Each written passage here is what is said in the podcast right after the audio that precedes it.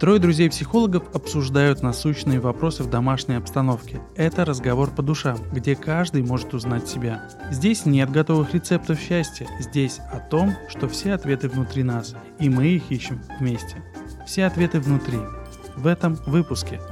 Синдром отличника – это стремление человека получить наилучший результат в виде оценки «отлично», либо наивысшего балла, либо первого места – мне-то вообще говорили, что я вообще самый лучший, я тут пуп земли. Люди с этим синдромом, они не умеют радоваться своим победам. А чтобы попробовать что-то новое, где, возможно, я ошибусь, да, и у меня есть риск того, что это не сработает, я туда не пойду. Я сравниваю себя всегда с кем-то, и я всегда должен быть лучше, чем этот человек. А есть перфекционизм, так скажем, нездоровый. Любая оценка моей деятельности – это удар по моей самооценке, моему самолюбию. Всем привет! С вами подкаст «Все ответы внутри» и я Антон. Я Влада. Я Костя. Тема сегодняшнего выпуска – синдром отличника. Так как начался новый учебный год, все пошли учиться. Это не обязательно именно к этому подвязывать. Что это я учиться пошла? Это прям про меня. Мы всю жизнь учимся и будем учиться, как я понимаю. Лично мне это очень нравится. Да, лишь бы ничего не делать. Я тоже согласен, учиться хорошо. Эта тема как никогда актуальна да, в начале учебного года, потому что как раз-таки начинается-то это все обычно со школьных периодов, да, а потом, как сказал Костя, перерастает во взрослой жизни уже в другие сферы. Я бы сказал, перерастает во всю нашу жизнь, как все говорят, все это у нас родом из детства. И вот это из детства, не побоюсь сказать это слово, Слитно. Слитно. Это влияет на нашу дальнейшую жизнь. И сегодня, я думаю, мы как раз разберем эту тему, где коснемся аспекта детства прежде всего и поговорим о взрослой жизни. И, собственно говоря, о самом синдроме. Когда я готовилась к этому выпуску, я думала над кейсом, что же я могу рассказать, и решила далеко не ходить, решила взять, собственно, себя.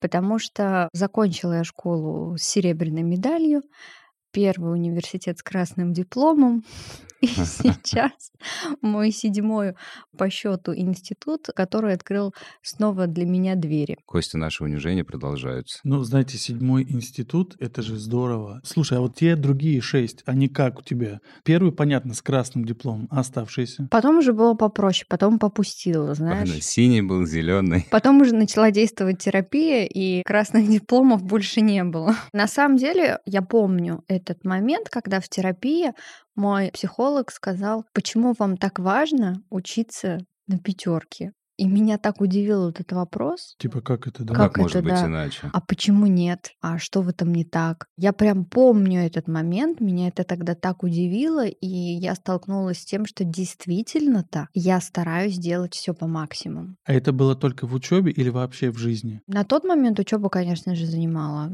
90% моего времени но больше всего это проявлялось в учебе. Ну, во всех остальных каких-то моментах, там, делах тоже, но учеба это был прям максимальный показатель того, что мне важно прям сделать на отлично. У меня была такая ситуация, мне за экзамен хотели поставить тройку. Я помню свой шок, и это невозможно забыть. Меня бросило просто в жар. Я пришла к преподавателю, я начала доказывать, что вы ошиблись. В итоге, да, оказалось, что он неправильно проверил работу, и у меня было 4. И как тебе потом, когда у Я тебя... успокоилась. То есть 4 это тоже нормально? Да, в целом по линейной математике какой-то, я уже не помню, это был первый курс. Причем даже не важно, условно, линейная математика, которая, возможно, тебе в жизни дальше не пригодится. Конечно, не пригодилась. Тебе все равно важно было, чтобы это было хорошо, либо отлично. Да. И я анализировала, почему это так. Будем говорить про причины, почему возникает синдром отличника. Конечно же, это из детства. Конечно же, это какая-то планка, которую ты ставишь себе с самого детства, что ты должен учиться. Чтобы вы понимали, четверка в школе у меня была по физике. Потому что я училась в специализированном классе, где у меня была физика каждый день. И я до сих пор помню, как я ее не любила. Но тогда для меня это было тоже, так сказать, печальненько. Ты сама себя стимулировала, чтобы получать пятерки. Но ведь еще один аспект, который возможен был, это все-таки давление родителей. Часто так бывает, что родители говорят, а ты что сегодня получил? Пятерку или четверку? И, по-моему, мы даже уже говорили да, в одном да, да. из наших выпусков, приводили как раз эти примеры, и это печаль. Ты знаешь, да, у меня в детстве было именно так, что учеба, на нее стимулировали и говорили о том, что ты должна учиться, ты должна учиться хорошо, это твой хлеб, дальше твоя профессия, ты не можешь учиться плохо, ты должна. И, собственно, когда я получал 4, да, был такой вопрос, а кто получил 5? А почему ты не получила 5? Ты что, недостаточно выучила? Конечно же, для ребенка это сложно воспринимать, да, и вот эту конкуренцию, сравнение. И, конечно же, проанализировав, да, уже в настоящем, почему мне было важно получать такие оценки, это тоже такая поддержка от родителей, привлечение внимания, любви, что да, ты молодец, ты получаешь пятерки, мы тобой гордимся и так далее. Это была на тот момент, наверное, единственная модель в отношениях с тобой. То есть они так стимулировали тебя. То, что не прожили сами, не получили сами, возможно, они опять же вкладывали во Владу. Скорее это было вот так. То есть, да, мы не получили такое образование, поэтому должна получить его ты. За нас. Да, хотя, знаете, на самом деле у меня нет таланта к обучению, мне это очень сложно дается. Да, мы видим по тебе. Поэтому седьмой диплом. Да. То есть, ну, я знаю, есть люди, которые могут прочитать там главу, книгу. И забыть. Это я. Это я. Я. Закрыть, да, и пересказать. Мне никогда так не получалось, мне всегда надо было учить и зубрить. В общем-то, и, и потом я пошла в терапию, и, собственно, меня отпустило, и я стала расслабляться, как бы, и не переживать за это. И вот, кстати, когда я сейчас пошла в магистратуру, кто-то там говорил, нужно учиться на пятерке. Я такая, Зачем учиться на пятерке? Чтобы что? Вот это прирост. Здесь уже произошла вообще другая картина, и я как бы уже так к этому не отношусь. Но я над этим работала. Если нравится, что ты слушаешь сейчас, подпишись на наш подкаст, потому что все ответы внутри.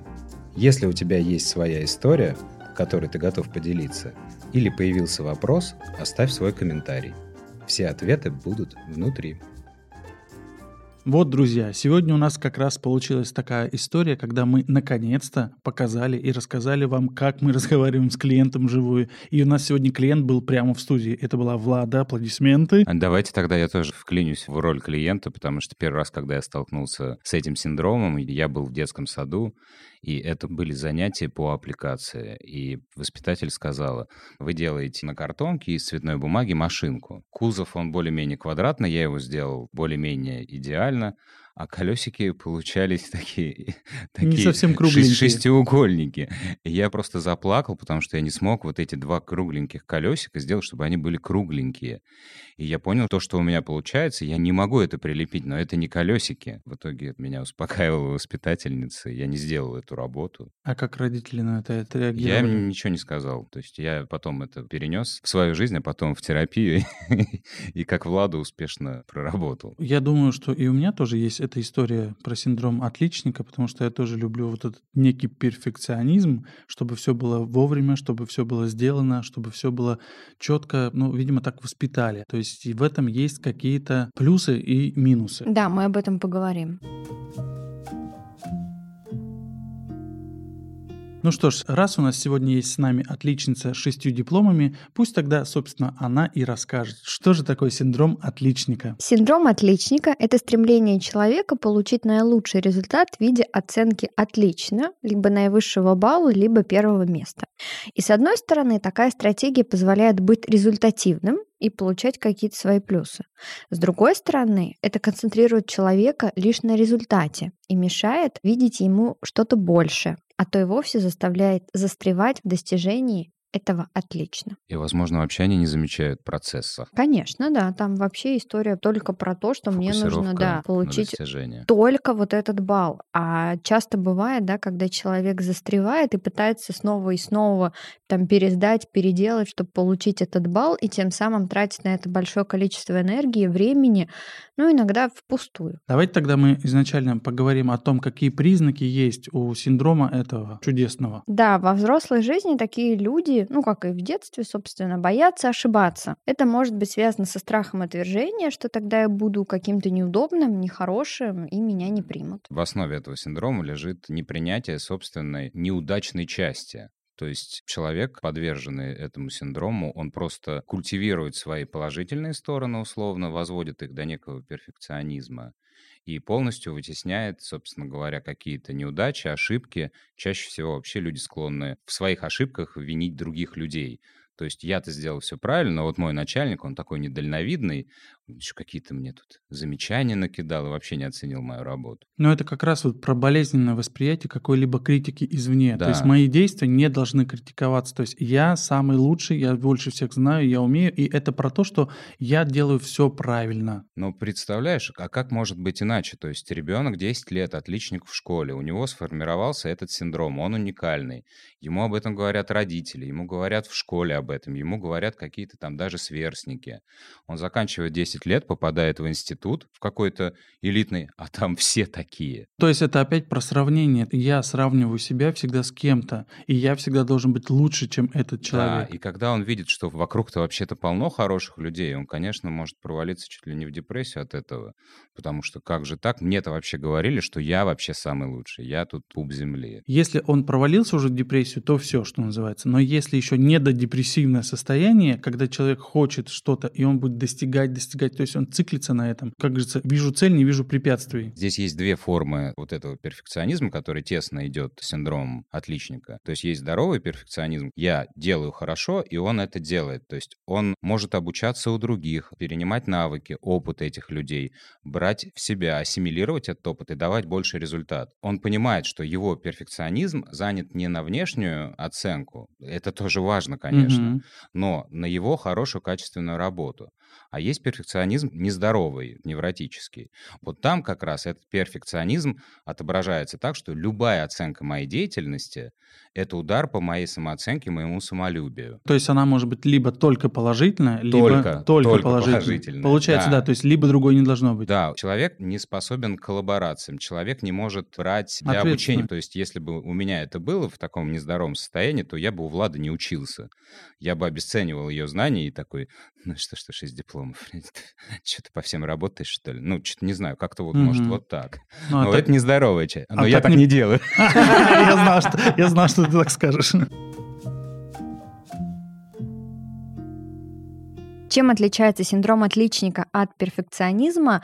В том, что перфекционист стремится получить идеальный результат, в то время как синдром отличника стремится получить высокую оценку и похвалу. В нездоровом перфекционизме я вижу, что это вот, как ты и сказала, просто они смежные такие истории. Ну, они, близкие, похожи, да. Еще одна отличительная черта синдрома отличника в том, что люди ожидают похвалы, признания от значимых фигур.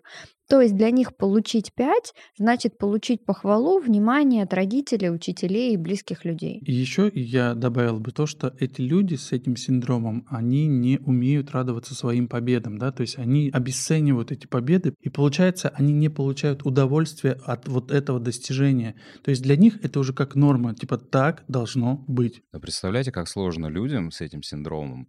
То есть они что-то делают, сами не могут это оценить, присвоить себе. Они жестко завязаны только на хорошую оценку внешней среды. Это очень сложно, могу сказать из опыта.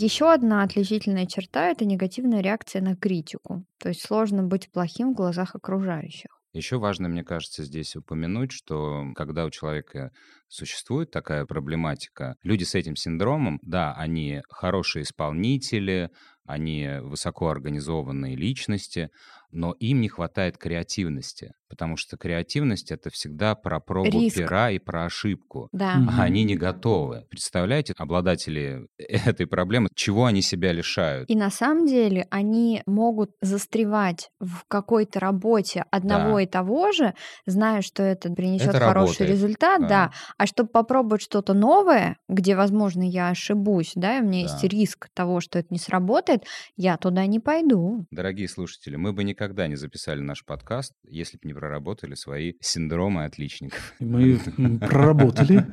Но если мы вот пишем и не стесняемся, что-то у нас получается, что-то нет. Вот такую свободу вы обретете, когда избавитесь от этого синдрома. Давайте поговорим про причины возникновения этого синдрома. Мне кажется, это самое интересное, потому что, конечно же, как сказал Костя, это все из детства. И первое, что хотелось бы рассмотреть, это детско-родительские отношения, да, и что делают родители, какие действия, как они влияют на ребенка, чтобы у него впоследствии возник такой синдром. Можно я начну? Конечно, конечно. Первое, когда внимание и любовь родителей зависят от полученных оценок в школе или медалей на соревнованиях. То есть, когда ребенок успешный, получает пятерки, то его любят. А когда проигрывает, то он чувствует себя неважным.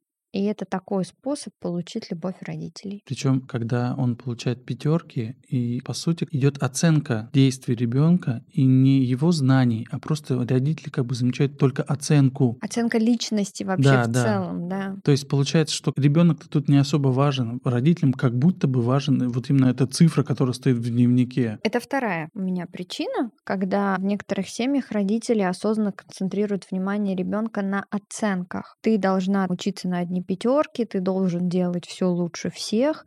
Или сравнение, типа, а я закончила школу с золотой медалью, А я нет. А я не закончил. и ты так должен, да, чем ты хуже, ты должен, как я, это сделать. Поэтому, если ребенок этого не добьется, то будет чувствовать себя хуже или каким-то недостаточным. И таким образом родители завышают требования к ребенку. Но даже представьте, если бы мы во взрослой жизни, или наши родители, или просто кто-то извне, какая-то знаковая фигура, ставила бы нам оценки все время, какие-то рейтинги. Представляете, какая бы жизнь была адовая? По сути, мы же сами потом начинаем сами себе оценки Ну, ставить. это я просто перевожу это, например, детство. То есть ребенка ставят в эту шкалу и меряют, и говорят, насколько ты ок. Ну, а если представить в нашу взрослую жизнь, Это травматично. Ну, это то есть прям очень. ты вышел на улицу, тебе раз троечку поставили. ты Почему? оделся, да? да? ты оделся, ну, не по погоде, например, не угадал, хотя ты можешь не мерзнуть. Но в контексте этой шкалы ты вообще должен был в ветровке быть и в резиновых сапогах. Третий пункт — это наказание за плохие оценки.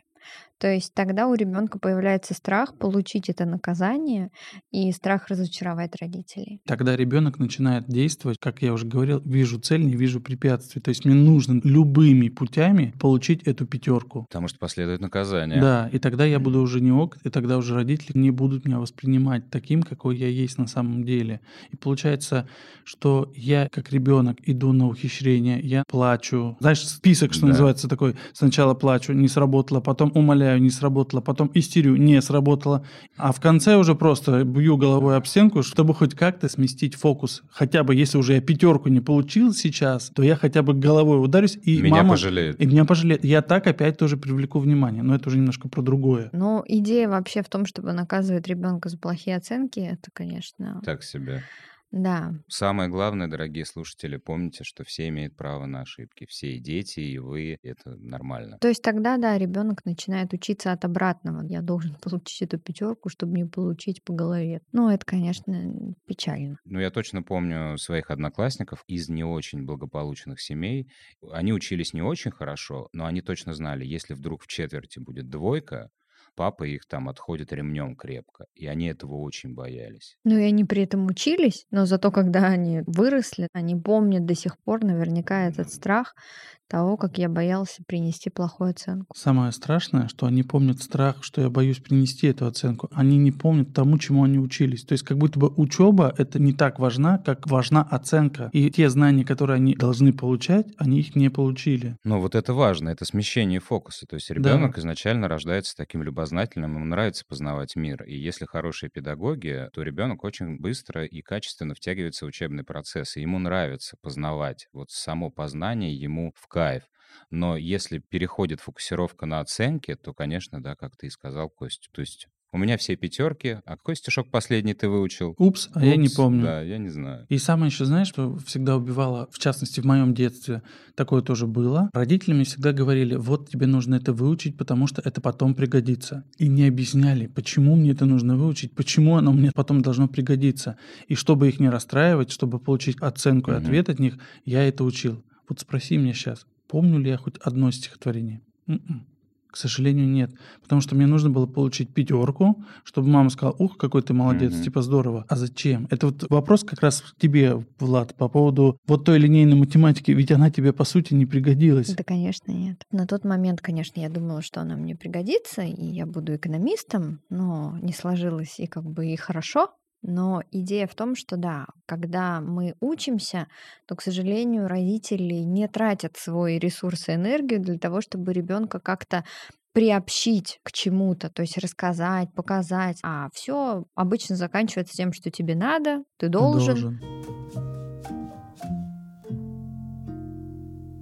вот смотрите, да, действительно просматривается, ну, я сейчас не пытаюсь обвинить всех родителей, но такая некая формализация то есть ребенок пришел из школы, что получил? Пятерку. Молодец. И все. За что? Как? Как тебе удалось это? То есть, если побольше включаться, то, скорее всего, ребенок начнет, ага, то есть я получил пятерку, вот это бог с ним, я там порадовал маму, но мама-то меня спросила, за что я получил. Тогда находится еще общий диалог с ребенком, да? Да. То есть есть о чем поговорить, обсудить что-то, да, а почему пятерка, тебе это интересно. Включение в жизнь ребенка Да, происходит. Да, то есть это не только фиксация на результате, и тогда ребенку тоже интересно что-то рассказать. Мам, представляешь, я узнал вот это, вот это, за это получил оценку. То есть, а если ребенок получает не очень хорошую оценку, спросить, а почему, а Ну что, да. что случилось? И опять же, ребенок может рассказать, да, я получил там, не знаю, тройку, двойку. У меня вот родители спрашивали, ты получил двойку, за что? Ты совсем не ответил, просто стоял, молчал у доски?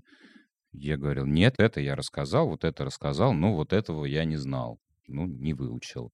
И за это мне поставили три с минусом, например. Но в этот момент я как бы сам для себя понимал, что, ну, вообще-то я что-то знаю. И родители это послушали и такие, ну, да, что ты знаешь, ты, конечно, просто в следующий раз подтяни. Вот эта история про то, что тебе, в принципе, своими вопросами родители помогали Да. осознать как раз, где перекос произошел, почему ты вдруг получил там тройку или двойку, потому что ты тогда понимаешь, что вот это я знаю, а вот это я еще не знаю. И вот тогда идет связка.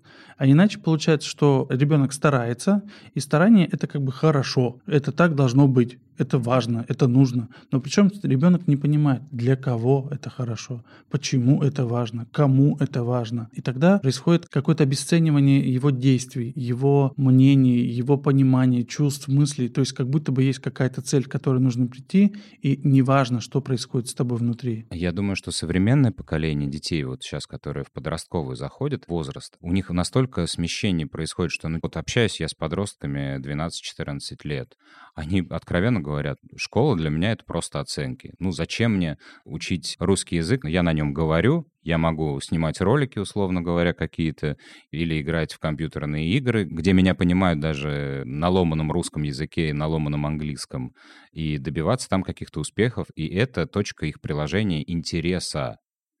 А школа остается просто таким номинальным, что это вот мама, папа мне говорят. Я их слушаю, конечно, но школу надо закончить и получить эти оценки, потому что не закончить невозможно. Еще одна причина синдрома отличника в семье, где есть несколько детей, сиблинги, мы их так называем, когда нужно выделиться.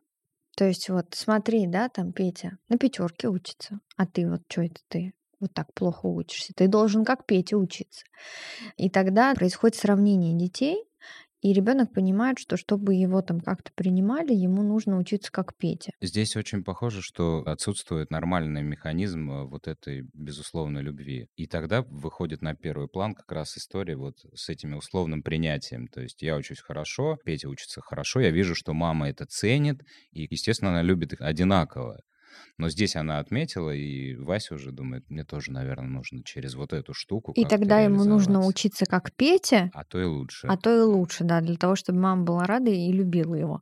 И когда есть в семье, да, вот сиблинги, то это часто работает в сравнительной, да, форме, в какой-то конкуренции, и тогда ребенок понимает, что, ага, мне надо не хуже, ну или часто такое бывает, да, что ставят в пример, как будто бы, да, вот ты плохо учишься, а вот там Маша у нас учится, смотри, как хорошо. Ты должен так же, как Ну вот Маша. мы говорили о сравнениях с какими-то, допустим, одноклассниками. То есть это сложно ребенку переносить. А когда тебя сравнивают с твоим братом или сестрой, то это вообще прямая конкуренция за маму, За внимание. родителей, за внимание, да. И еще сюда я бы отнесла такую причину, как, допустим, в классе, да, там или в группе, получить высокую оценку это как способ привлечь внимание учителя и получить его благосклонность. Потом это перерастает в получить благосклонность начальника и так далее. То есть это такой некий способ выделиться в группе. Понимаете, о Да. чем? Да. И я знаю такие случаи, да, у меня в практике были, когда Мы сейчас с тобой так сказали, да, как будто она посчитала, что мы тупые.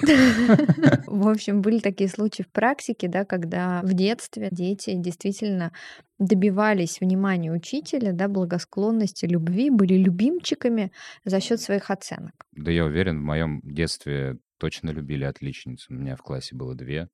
Влада и Зина.